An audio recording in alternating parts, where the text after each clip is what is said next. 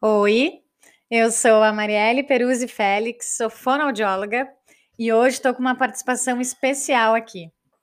Oi, eu sou a Rubi, eu sou assistente da Mari do segundo episódio do podcast Narrativa do Cinema. A Rubi é minha filha da vida e está aqui hoje fazendo a trilha sonora para nós. Hoje vou ler para vocês o meu texto Luz, Câmera, Ação para o sintoma fonoaudiológico. Sintoma. Sintoma para a psicanálise. Sintoma para a medicina. Sintoma para a fonoaudiologia. Sintoma fonoaudiológico em clínica de linguagem. Sintoma. Uma mesma palavra, diferentes significados e significantes. Quando falamos em sintoma, falamos também do sintoma. Na clínica, o paciente e sua família vêm acompanhados de dúvidas. Querem saber se tem cura, se meu filho vai falar e quanto tempo vai levar a terapia. Questionamentos comuns e importantes que são sentimentos e dúvidas que eles trazem e muitas vezes não estão chegando pela primeira vez. Muitos casos já vêm de outros atendimentos. Os familiares e os pacientes já estão cansados de repetir a história para os diferentes profissionais cansados de apresentar mais uma vez esse roteiro e de falar de todos os personagens. Os familiares, ao chegarem em nossos consultórios, falam do seu protagonista maior, seu filho ou filha. Fazem uso de figurantes para encenar e contar as cenas desse filme. Filme que em muitos momentos já vimos, achamos que já vimos.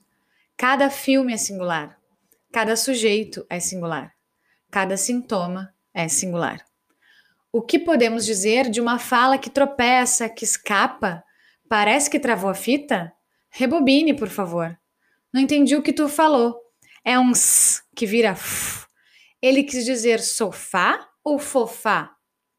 Como significar a falha na fala se o sujeito está se comunicando? E a escuta que se dará para a nova produção? Isso que ele disse não existe, mas comunicou. E quando lemos um livro mais de uma vez, assistimos a um filme novamente, é sempre um novo olhar.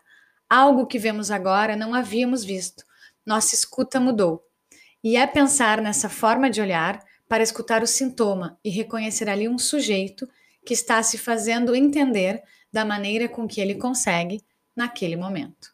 O sintoma de linguagem precisa ser olhado diferente. É a forma de olhar que muda, a escuta que será dada ao sintoma de fala. O terapeuta precisa estar atento às nuances que se apresentarão. Há uma narrativa que fala de um sujeito que está naquele momento da linguagem, diz algo que não vai bem com ele. Na clínica de linguagem, o sintoma faz reconhecer ali um sujeito com as suas particularidades. Não é uma simples troca de sons, de fonemas, mas sim a troca singular daquele sujeito, no acontecimento daquela cena. Nós, terapeutas de linguagem, precisamos mudar o foco das nossas lentes. Em vez de olhar para o sintoma como algo que traz o erro na fala, que possamos olhar para uma produção singular que traz um sintoma sobre uma fala particular daquele sujeito no aqui e agora.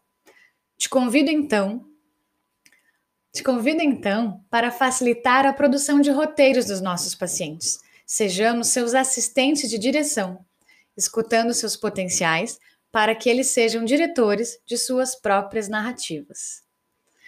As minhas referências para esse texto são Jean-Claude Carrière, A Linguagem Secreta do Cinema, 2014, Marielle Peruzzi Félix, Cinema e Fonoaudiologia, Um Olhar para o Sintoma Fonoaudiológico, 2014, Jacques Lacan, Seminário, livro 11, Os Quatro Conceitos Fundamentais da Psicanálise, 2008 e Ferdinand Saussure, Curso de Linguística Geral, 2006.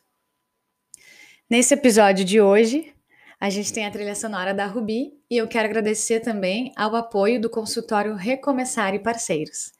Mais uma vez, uma leitura em voz alta com espontaneidade aqui para vocês. Até o próximo episódio